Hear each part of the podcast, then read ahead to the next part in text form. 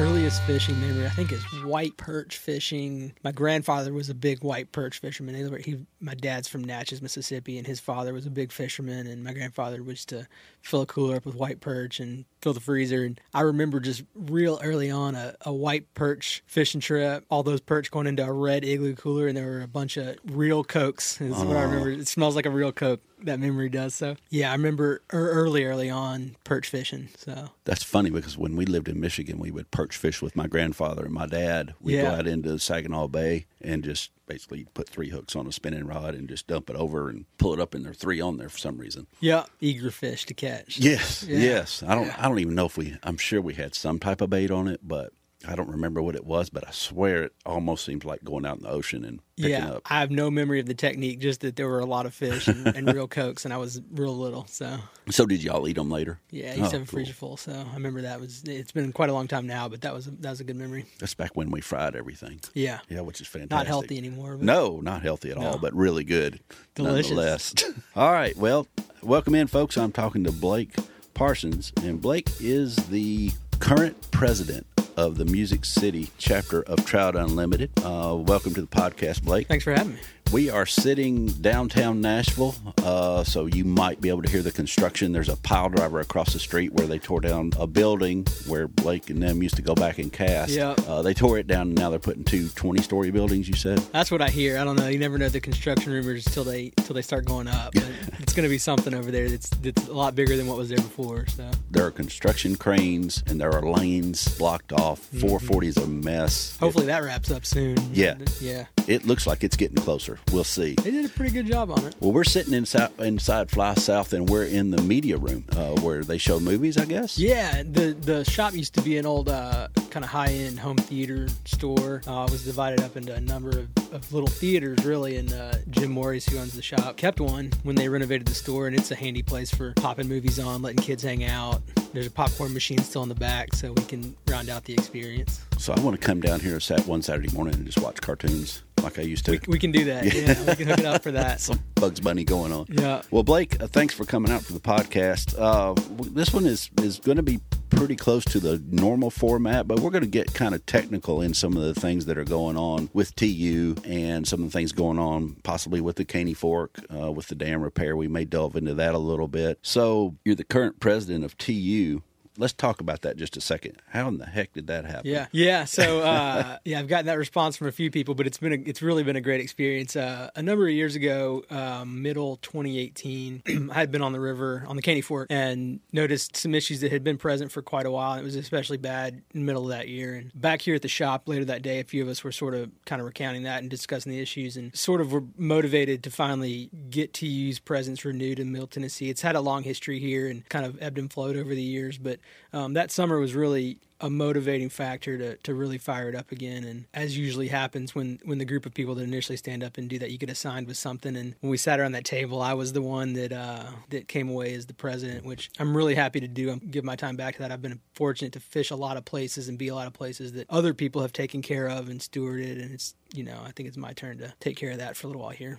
So you went from perch fishing to the president to you, right? Right, yeah, it's a big jump. Yeah, there were a lot of years between the two, but one I think definitely probably still has something to do with the other one. So yeah, so how did you start fly fishing? Because that's really what got you kicked off with TU. How'd that happen? Yeah, I grew up in Memphis, outside Memphis, and developed a duck hunting habit there late in high school and college, and my dad had gotten into fly fishing, and it seemed like a pretty good way to spend the other 10 months a year outside duck season. It definitely offered some warmer opportunities. And so my earliest fly fishing experience was Eastern Arkansas, Northern Arkansas, the White River, the Little Red River, the North Fork with him. So it kind of pushed out the duck hunting habit and took over. And people have said over the years, you don't choose your passions as much as they choose you. And I think it's really a truism now. I think you never know what's going to kind of influence your life. And it's taken me to some cool places. And I've been really fortunate to fish a lot of places and see a lot of awesome things for it. Memphis folks tend to gravitate towards the white and the little red over in that area. I'm actually from Memphis as well. Yeah. And I would go fish on the white with my grandfather and my uncle and a couple friends of the family. And they kept talking about, I want to come to the Caney Fork, because they would hear about it as well. Right. Back in kind of the heyday there. Yeah. Which is kind of what we're looking at for again, was the I'm using air quotes here, the heyday of the Caney. And in all fairness and for full disclosure, there have been some dam repairs going on. Very necessary. Nothing that was overreaching or anything. It's something that needed to happen. Yeah, I love to listen to the people like, hey man, you know what? If they would fix the dam, you know, we wouldn't have this problem. I don't know why they have the water so low. Right. You know, well, because they're fixing the dam. Right. It's better if they go ahead and fix it than flood out everything below it. For sure. I bottom lined it there, but really when you get to it, I would rather them fix it than me be on it one day or, you know, I've got friends that live below it. Yeah, you're fearing the dam pool below Center Hill. You get the scale and the magnitude of the water being held back, and it's something you want to make sure is structurally sound and responsibly maintained. So as with all dams. For sure. So we were talking earlier about the water quality, that sort of things, and I can think of a couple years where they were working on the dam, but the water quality was really pretty good. I mean, we had some good summers. Mm-hmm. Even late in the summer, it was good. Yep. But other years, still working on the dam, the late summer water quality, like last year, it was lacking. That's probably the best way to put it. And I think that if you look back in the spring and early January, February, March, April, some of May, if you don't get a great big rain event then and you have kind of a drought, the fishing seems to be a little better. Cold water storage is a major factor. Those years, and it hasn't 2016, 2015, you can remember some fairly recent years that fish health was better, fish numbers were better.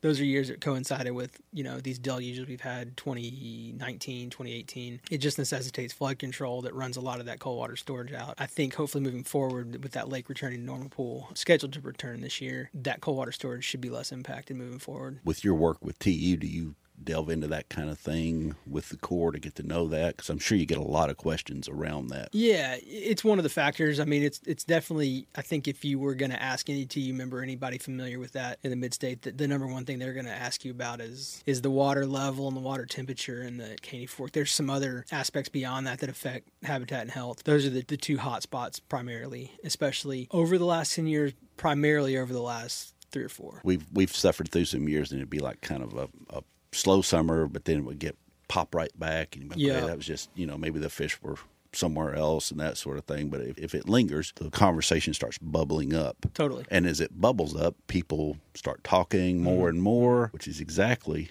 what happened to you with TU, isn't it? That's exactly how we have found ourselves in this position, yeah. And there's some other aspects of it. I think that TU's a recognizable brand. It's got a lot of history. A lot of people have been members over the years, have had family members be members.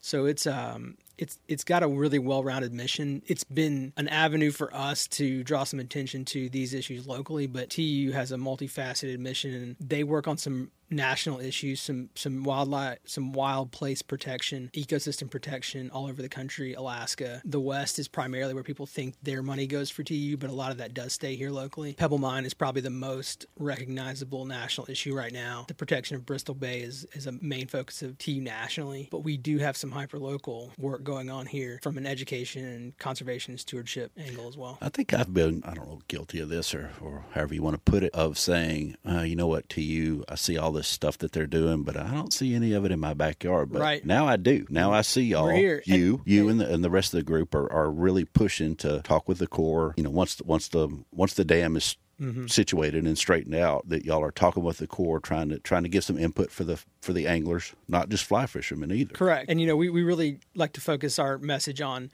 habitat and stewardship. So take care of the fish, the fishing takes care of itself is kind of the old line. And one of the main aspects of the renewed presence of TU here in Middle Tennessee is rebuilding some of the communication channels that had previously existed between the Corps of Engineers, Tennessee Wildlife Resource Agency, TWRA, TU, had all been in communication and had worked closely together. You know, the dam work that we're talking about has been going on for more than 10 years. So there have been periods of that where those groups were closely aligned and more communication was a very regular thing. And the lack of that communication introduced some of the issues, and there just wasn't a lot of attention being drawn to issues far enough ahead of time to head them off at the pass. Middle of 2018, one of our main goals was to have the Corps of Engineers, TU, TWRA sort of in communication, singing from the same songbook and highlighting some issues that while they may not be core priorities are within the Corps' ability to affect and find common ground to do those things. So if we've got folks, like I know a group of folks from Atlanta that like to come up and fish, and they're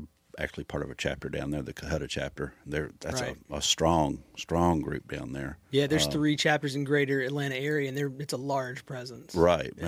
And, there's 6 million people down there, too, so it's a little different, although it feels like there's 6 million people in Nashville today. Right, maybe one day. But later we're going to talk about some of the things that we can do, some next steps and that sort of thing, to kind of give you some help with some of the things that you're working on. One of the things so after TU left, I guess, Nashville, it kind of started going down a little bit, I guess is maybe one way to put it. Yeah, it had a long presence, and I think the nature of those groups generally is that there's a renewing event here and there, and I think we just kind of got to that point with TU. So the Cumberland chapter has been kind of reinitiated as Music City Trout Unlimited, and we are middle 2018. We're almost 2 years into that effort. So I was a member of TU, then that happened, and I thought, I'm just going to buy the license plate. Right. So that should support something in Tennessee. That was the way that I looked at it, because I wasn't close to any other place to be a member, to where I felt like, okay, my money is going to something that benefits me, not necessarily as a guide service, but I thought, well, this will give some horsepower to something within Tennessee. Yeah, and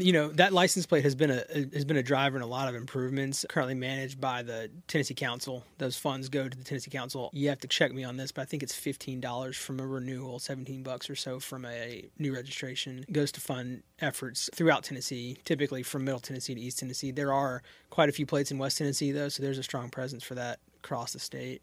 But it's been definitely an economic boost for the council and the council's work, which ultimately, hopefully, benefits me in some way as an angler. Yeah, it should, definitely. And I think our presence in Tennessee, in Middle Tennessee, is going to draw some of that benefit back to our area. And talk to you just briefly on, there's a lot of work that needs to be done, namely the Caney Fork, the Elk River also is sort of in our geo and has some things going on there that we're going to be working on as well in the coming years. Okay, good. Did not know about the work on the elk. I love the elk. Great river. I used to go down there whenever I just wanted to get away. Right. I would not tell anybody. I'd just get in the car, tell my wife I'm going fishing, going to the elk. She'd always, you're not taking the boat? No, I'm just going to go down there. I haven't done that in a few years. Good walk in the woods, yeah. Yeah, exactly. Yeah. And then go down there like late on a Sunday afternoon. I went down there one time on a Sunday afternoon, like late. It was almost dark probably by the time I got there, got set up, got out down to what we lovingly refer to as the bend pool. Right. Roll out on that gravel bar, and I'm fishing for probably a good 20, 30 minutes. And it was late fall, and there was nobody. I was the only car in the parking lot. Yeah, it was fantastic until the family of otters rolled in, and they didn't came to fish your hole. Well, yeah, it was like they were coming in. They didn't circle me, but they all kind of lined up in front of me, kind of in a half circle, and started barking. What are you doing here? Yeah. I felt very uncomfortable, so I left. I don't know what they did after that, but I couldn't. No, I couldn't focus. I mean, I could cast. They wouldn't move. They're a bunch of bullies. No, yeah, it's like you see Canada geese around bass ponds, and they'll run you off a bass pond. So yes, for sure, right? Yeah. So anyway, what else is TU involved locally? So Music City chapter, and this really are all the TUs kind of the same. They kind of have basically the same program, or do you? Generally, and there's some oversight or some leadership, I should say, from TU National to institute programs locally. Trout in the Classroom is a program I'm very proud of for us. I think we've... Oh, okay. Yeah, there's been a previous presence of it from the last chapter. University School of Nashville here in town's had a long-term Trout in the Classroom presence, and now we have a teacher with Metro Schools who's heading up our institution of some new classrooms for that. But essentially, it's a program where kids in classrooms are able to raise trout from egg stage to fry and then release them into local waters with the partnership of TWRA, so they're going in the right places to have the best shot at kind of sustainment. But like many things, if you can get kids involved and get them interested at that stage, it's something that they will hopefully carry with them for life and sort of build a base of conservation and a mentality of stewardship that they can learn early on. And Trout Unlimited has been really successful with that program nationally. It's been a really bright spot for TU's efforts. Charity Rudder and I talked about that in Townsend as well. Yep. They have trout, and then they've had it for a while. Trout in the Classroom, time. Yeah. At Little River Outfitters in Townsend, there's a Trout in the Classroom tank example there. Uh-huh. It's a pretty impressive operation. It's a dedicated staff and volunteer corps that keeps it going. Power outages that you don't think of, holidays in schools, and somebody's got to be there every day, changing water, cleaning water, make sure it's cold. So it's not a light undertaking, but it's something I think has a deep impact. So we're proud to have that renewed again here in Nashville and have some schools come into that program. TU works with TWRA. Yeah, so we have a board member who's a teacher in Metro Public Schools, and she is going to partner with TWRA kind of on the logistics of that. She's going to start one in her classroom, and hopefully in the next year or so we expand that to several other classrooms. Oh, fantastic. It's also a great way to get kind of a trout presence in some non-traditional trout areas. So right. Columbia's had some interest, some in Williamson County. So, you know, places that while they're close to the Caney, they may not have ever experienced a trout fishery, seen trout in the wild. So it's a great way to have them kind of understand the life cycle, the ecosystem, and then why it's important to take care of that. TWRA does stock some trout around Columbia in the winter stocking program, so they probably heard about it and get a little more real hands-on examples of that. So I'm sure there's probably more places around the state where we could get stocked trout and then just leave them and they would be fine and reproduce and that sort of thing. I don't know how all that really works. I mean, I've got my theories, but yeah, I think so. I think definitely some cold water around this state that hasn't been tapped into. Mm-hmm. So yeah, it's definitely an opportunity for kind of outreach and education on that aspect. The more people that know, the more opportunity we end up having in the end. Definitely. Which is good for us, the angler. So as we're going through talking about TU, I want to jump back to the dam to Center Hill Dam. This kind of it's following the same path that probably Wolf Creek followed. It looks like, in general, not exactly. Yeah, I'm less familiar with the exact repairs there, but there was definitely a period of the same low water control through Wolf Creek. And, you know, anybody who's been on the Cumberland below Wolf Creek, that fishery is strong. Right. It's had some real high water events over the last couple of years just for the rain events in the spring. But I think it's a great example of how that fishery can be properly managed and come back from post-repair timing. So yeah, and it's starting to turn the corner, starting to hear, although they're pretty tight-lipped up there. Yeah, you know, you got to get on it. It can be a big river too, and you know, it's something a little tougher to learn, but it's a good example of what we're kind of aiming for over the next few years, because I can remember not that long ago when people just wouldn't go to Berksville, Jamestown because it wasn't doing well. And then again, properly managed post-dam repair, good water quality, it's a strong fishery again. Right. And I say the Caney is following that with the repairs to the dam. So they're working on the saddle dam right now. Yeah. As I understand it, the main dam repairs have been completed for a good bit now. The saddle dam was finished up late last year. Oh, okay. The impoundment there, they were doing some concrete work, I believe. The schedule has been to complete that structural work end of 2019, and now we have moved on to repair and rehabilitation of the generator turbines in the dam. So they've got one of those up on the top of the dam now, just sitting out there. It's pretty good size. Yeah, I saw your picture. It's immense. Like it's a huge piece of metal. Yeah, it's like the size of my SUV, tall and got a lot of blades. You can see where stuff has been hitting it over time. And those, I think, I may check this, but those are the original implementations of the turbines. So the turbines are replacing those with will be what they call auto venting turbines. So they have baffles in the hubs, and they should improve the dissolved oxygen content in the water that goes through the generation tubes. Oh, that'd be fantastic. Yeah, that's been one aspect of the water quality that, has needed to be improved is the dissolved oxygen content. The DO has had some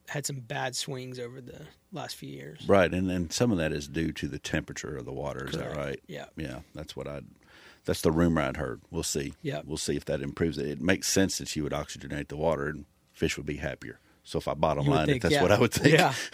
So the top of the dam, talking about storing cold water, the top of the dam is like 696 feet, almost 700 feet. That's where the roadway is. Yep. That's sea level elevation. Yeah, from sea level, right. Yep. Above sea level, I guess I should say. And then the tailwater itself at zero flow is 476 feet above. Mm-hmm. So that's 220 feet difference, I guess. The base of the dam is 446 feet above. So it's 446 from the base, then the tailwater, top of the tailwater at zero flow or water level, we're going to float your fly. Mm-hmm. is 476 feet, and then the roadway is to 696 feet above sea level. Interestingly, the top of the closed gates, the spillway gates, is 685 feet above, so it's about 10 feet below the roadway, and that looks about right. I've seen it from both sides. If you see that lake when it's really high from the road, it's not too far below the road. You mean like today? Yeah, definitely like today, yeah. And I think the last I checked it earlier today, I think the lake elevation was 654. They've come up to flood pool with all the rain we've had going through. So and they've got like, I don't remember how many gates, or 6 gates, 7 gates, something like that there. And if you've ever seen the spill gates running, it's immense. Yeah, all but one were running a couple of days ago. Yeah, maybe it's a few days now. Yeah, so the river's up and I'm not on it. Even I'm not on it. No, yeah, 22 I think it was running today. So. Yeah, that's a little high for me even. I don't know. It just becomes a fast boat ride after about 13,000. You're just like, yeah, okay, you got to start watching for bridges at some point. Yeah, it's not fun. And you don't want to put your head down to tie a fly on because you're 100 yards down the river before you even get the... Yeah, I won't name them here, but I know guys have floated it at those extremely high levels, and I don't think it was as fun as they thought it was. No, it's not as fun as what you think. It's not. Absolutely not. So the powerhouse is at 525 feet, so that's right there, and you can see it. That's what it says, Center Hill on it, where all the windows are. If you're facing the dam from the riverside on the right. There's about 200 feet worth of stuff that you can see there from the water level all the way up to the top of the roadway. And there's cold water storage in there, which is really what we're looking for. Correct, more of that. I look at it now and see the water coming over the spill gates, and that's water that's just fallen. That's not as bad as running, three generators. All winter long. At least they're taking water off the top. And my small brain says that maybe that's a better thing. The lesser of two evils. Best thing is to store it all starting in November and come up with exactly the right math to make it work when September rolls around. And so what we've seen over the last 10 years or more, they've held it down 20 feet. So we've been at 628, and we should be somewhere in Summer Pool at 648. So that's, again, 20 feet of water. And if it familiar with Center Hill, it's a sizable reservoir, so 20 feet of water, and that provides quite a bit of cold water storage from the inflow at the back at Great Falls Dam up to Center Hill Dam. So I'm cautiously optimistic, raising the water level back up to where we want it once the dam's fixed. Number one, the dam will be fixed. Let's start there.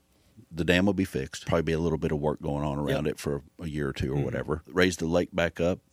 Some good cold water storage. That gives us another 20 feet throughout the lake, which is quite a bit.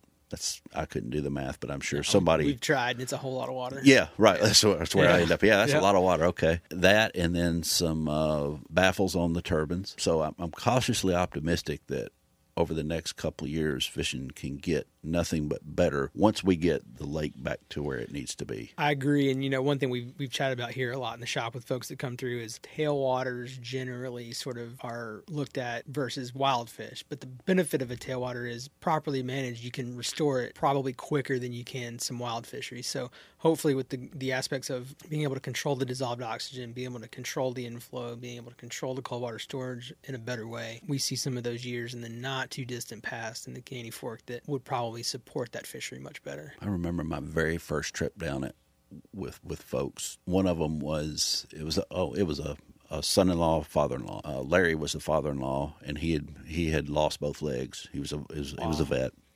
And James with his son-in-law. Of course, Larry just sat in the front of the boat, and we started on high water. One generator was high water for doing a trip. Now it's not quite as intimidating as what it probably once was, but Larry just sat up there and we threw streamers, and he was a rod builder. He was a long-time fly tyer, a long-time angler, so he would sit up there and he just threw streamers, and I mean he killed it. Killed it. Yeah. And James kind of struggled a little bit because he had just really kind of started. I mean, he had fished some, but he hadn't had the years of experience that Larry had. But they turned the water off, and we were maybe a mile down the river. And when they turned the water off, it came to life. We caught a carp. Yeah. And then it was right after this carp. It's amazing. I can still remember this trip because it was such a good trip. But they caught over 60 fish. That was our tale. We caught over 60 fish, or they did. I didn't catch any. They caught over 60 fish, and that was a normal day at that time. But and some size, and you used to see a variety of year class fish in there, and some sustainment that you could track over a period of years. Which down the road from today, that's really our goal with TU here locally is to be able to get back to a stocking and management strategy with TWRA where we can rely on good water, distribute fish through the river, track the ecosystem, track recruitment, track sustainment.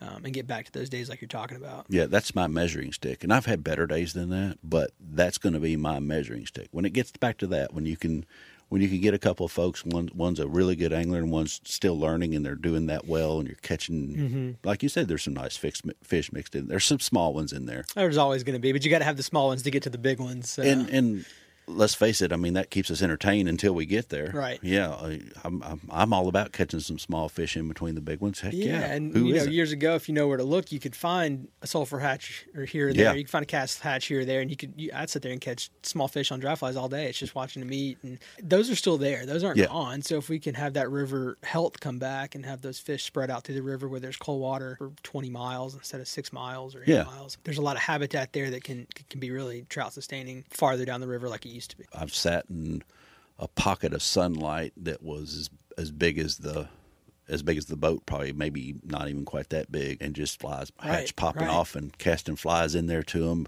and it's just because the sun was there and it was just the right time, and it was really, really good fishing dry flies. Yeah. Nobody was really doing that would talk about it.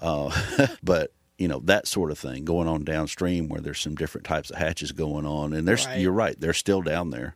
I mean, you can float that lower section now, not the lower section, but probably 15 miles down to about 20, and there's plenty of hatches going on down there. It used to be, you know, it was a little bit before me, but when the water was very cold at Stonewall, and that's, what is that, 13? Yeah. Yeah, somewhere that far down, you know, you can get really cold water down there. And there's a lot of things that live in that river that need cold, healthy water. You know, if you mentioned carp, one of the wildest days I can remember is mid-April and watching a buffalo spawn run way up from the Cumberland. And my wife was floating the river with me, and I had the oars in the water and the anchor down, and carp were hitting the oars. I mean, you could walk across their backs. And you know, I focus on the trout in that river, but there's a lot of things living off that ecosystem that cold, healthy water really is sustaining for us. So it's got multiple benefits beyond that. So yeah, that buffalo run is a blast. It's wild. It's you can take a black and silver clouser and spend all day just catching 10, 15-pound fish. I don't know, they're probably close to that. Yeah, they can be. And there's some that's a whole nother podcast for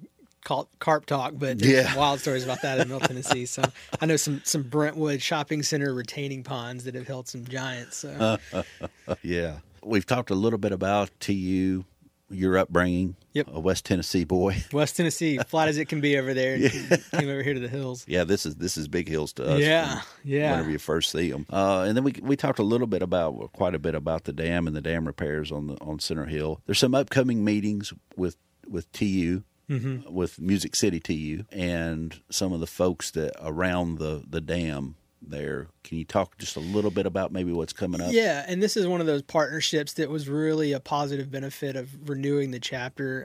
TWRA, TU have had a long, close relationship. A lot of folks at TWRA have been members of TU. You know, they're very kind of oriented to the outdoors. The new benefit that's been a good partnership in the last year or so is Tennessee Wildlife Federation is what I consider to be a stakeholder in the issue as well, and they've been very helpful in sort of helping align some parties. So it's the combination of the Army Corps of Engineers, Trout Unlimited, TWRA, and Tennessee Wildlife Federation having come together in the fall and hopefully again in the spring with really the effort to kind of get to a solution that works for all the stakeholders involved. Anybody who was present in 2010 for the flood or is familiar with the Nashville flood, you know, I don't envy the Corps of Engineers job. They have a hard job. In normal operating circumstances, I think there's probably benefits that they can provide to the situation with the advocacy from Trout Unlimited, from TWF, and with the management partnership of TWRA. That's really our goal, is just to make sure those groups are talking, make sure those groups are doing everything they can in their, you know, normal abilities to support that fishery through water quality and water levels. So everybody has their boundaries. Totally. If we can work within the boundaries, then hopefully we're all going to be better off. Right. And I don't think we're not asking for, in my opinion, major changes to operational issues or anything like that. It's really finding out what we can all do within our normal operating boundaries to, first of all, affect the water levels, the water quality, which is really a core partnership. Right. And then the downriver management of that fishery with TWRA. It's a good way, succinct way to put it. What can the average person do? So let's talk about joining TU. Right. Let's talk about it in general. Yeah. How do I do that?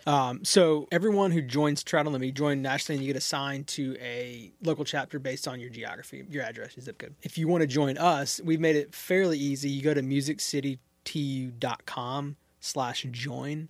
and the steps are laid out right there. It's a quick click over to the TU main website where you can pay $35 and it's an annual membership. We get a large portion of that back to us directly to the Music City chapter to work on these issues with the Corps, with TWRA, that will impact your fisheries here locally. If you're in Georgia, Alabama, Florida, wherever there's a TU, right. we're not trying to steal sheep here. So right. if you're there and you don't fish in Middle Tennessee, we totally get it. But I've got the license plate. Now I'm going to go back and renew my membership. Thanks for the link that you sent to me. Thanks for coming back.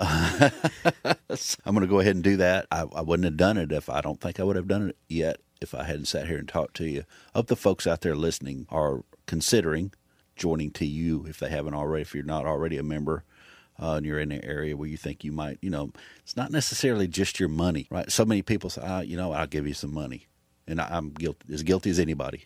I'm raising my hand as well. But what else can folks do? Well, in the coming months, I'm sure that we're going to need your advocacy as well as we start to reach out to the core stakeholders, some other potentially legislative stakeholders, to really make our voices heard when we support these issues or these changes that need to happen. There's 800 members of Trout Unlimited in Middle Tennessee. It's not a small group, and if we get together with the additional voices who want to join us, I think we're really going to be able to move that needle and draw some attention to these issues in a way that would provide some long-term solutions. And knowing that you've done some, so everybody can write, everybody can send emails and that sort of thing, but there's some groundwork that's being set now. Right. So that's the way I look at it. Y'all are doing your part. Things that you said you're going to do. Those will be done. Then you'll come back to a group of anglers and say, hey, we've already done this, mm-hmm. and this. Now we just need some more horsepower behind it. Exactly. Which is really what you're looking for and in again, that situation.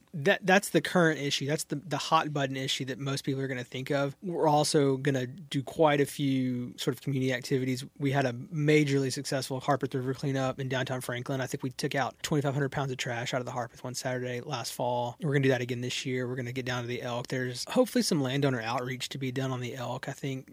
By providing some stewardship of their land, their river access, and making some inroads back to that fishery from an access standpoint, from a stewardship standpoint there, it's an important fishery that needs to be taken care of in our area as well. It's a little gem that I enjoy. I enjoy going down there. I enjoy fishing it. And, if you don't do anything else, pick up a piece of trash and take it out with you.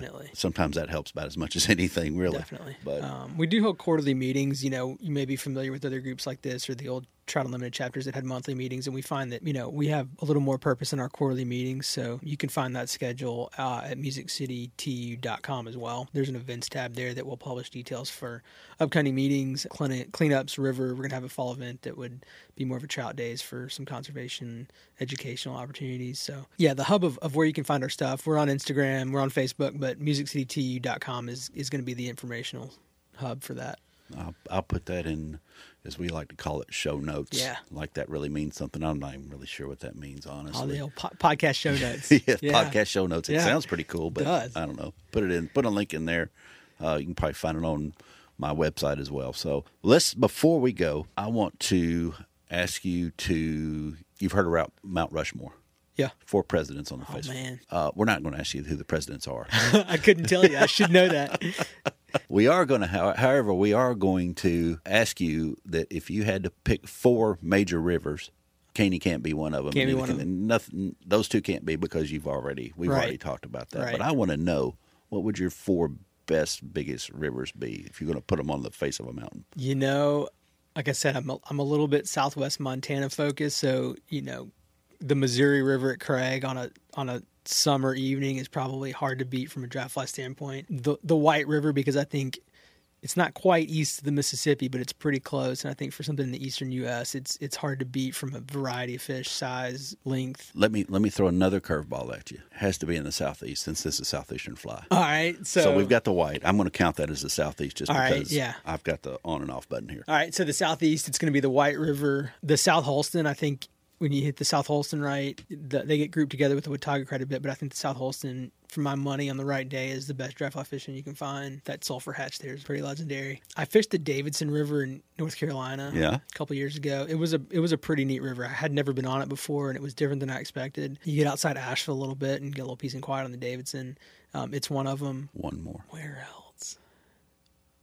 There's a lot of water around the southeast, too. I mean, that goes all the way down into Florida. It doesn't have to be necessarily. I will say a day on a skiff somewhere between Destin and Tampa, a little bit off the coast. You know, a tarpon days, I'm never going to pass that up. I'll be down there a couple weekends this summer. And, you know, as far as percentage fishing goes, it's not the way to go, but man, when it works out, it's pretty unbelievable. So, and it's not a bad part of the world to spend some time in. So no, it's usually pretty nice down there. Yeah.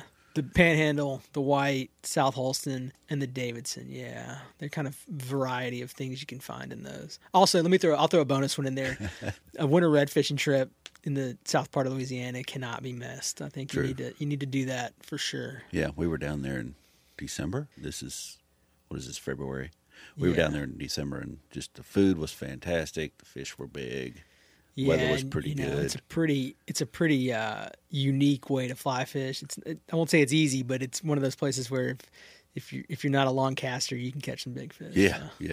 We got into some tight spots and just hemmed the fish up. Yeah, they'll eat too. Yeah, so it's pretty fun. Yeah, I like they're my kind of fish. Some of them are big and some of them are dumb, and some of them are big and dumb. And right, that's the kind of fish I like. They're fun. Well, Blake, I appreciate you coming out, man, or inviting us down to Fly South, and appreciate Jim. Yeah, thank you for coming down here. Thanks for having me on the show. And for the listener out there, if you'll subscribe to the podcast, that helps us out. That helps expose us to more people. Most of all, tell your friends. Word of mouth, telling friends, that's how these things spread and get noticed. We're not really looking to sell anything here, but we do want to tackle some issues that are connected to the Southeast in general, not necessarily just Nashville. This one was about the waters around Music City, but we've had some discussions about stuff around Atlanta and other parts of Georgia. We'll be over in East Tennessee this weekend, talking to some folks over there. So it's not necessarily connected right to the south, to the Nashville area. We try to get out. We want to get out into some of the other states. But if you word of mouth, that's what makes this engine run. We appreciate everybody coming out. Blake, thanks again. Thank you, David. Appreciate you having us. And for the listener, see you next time.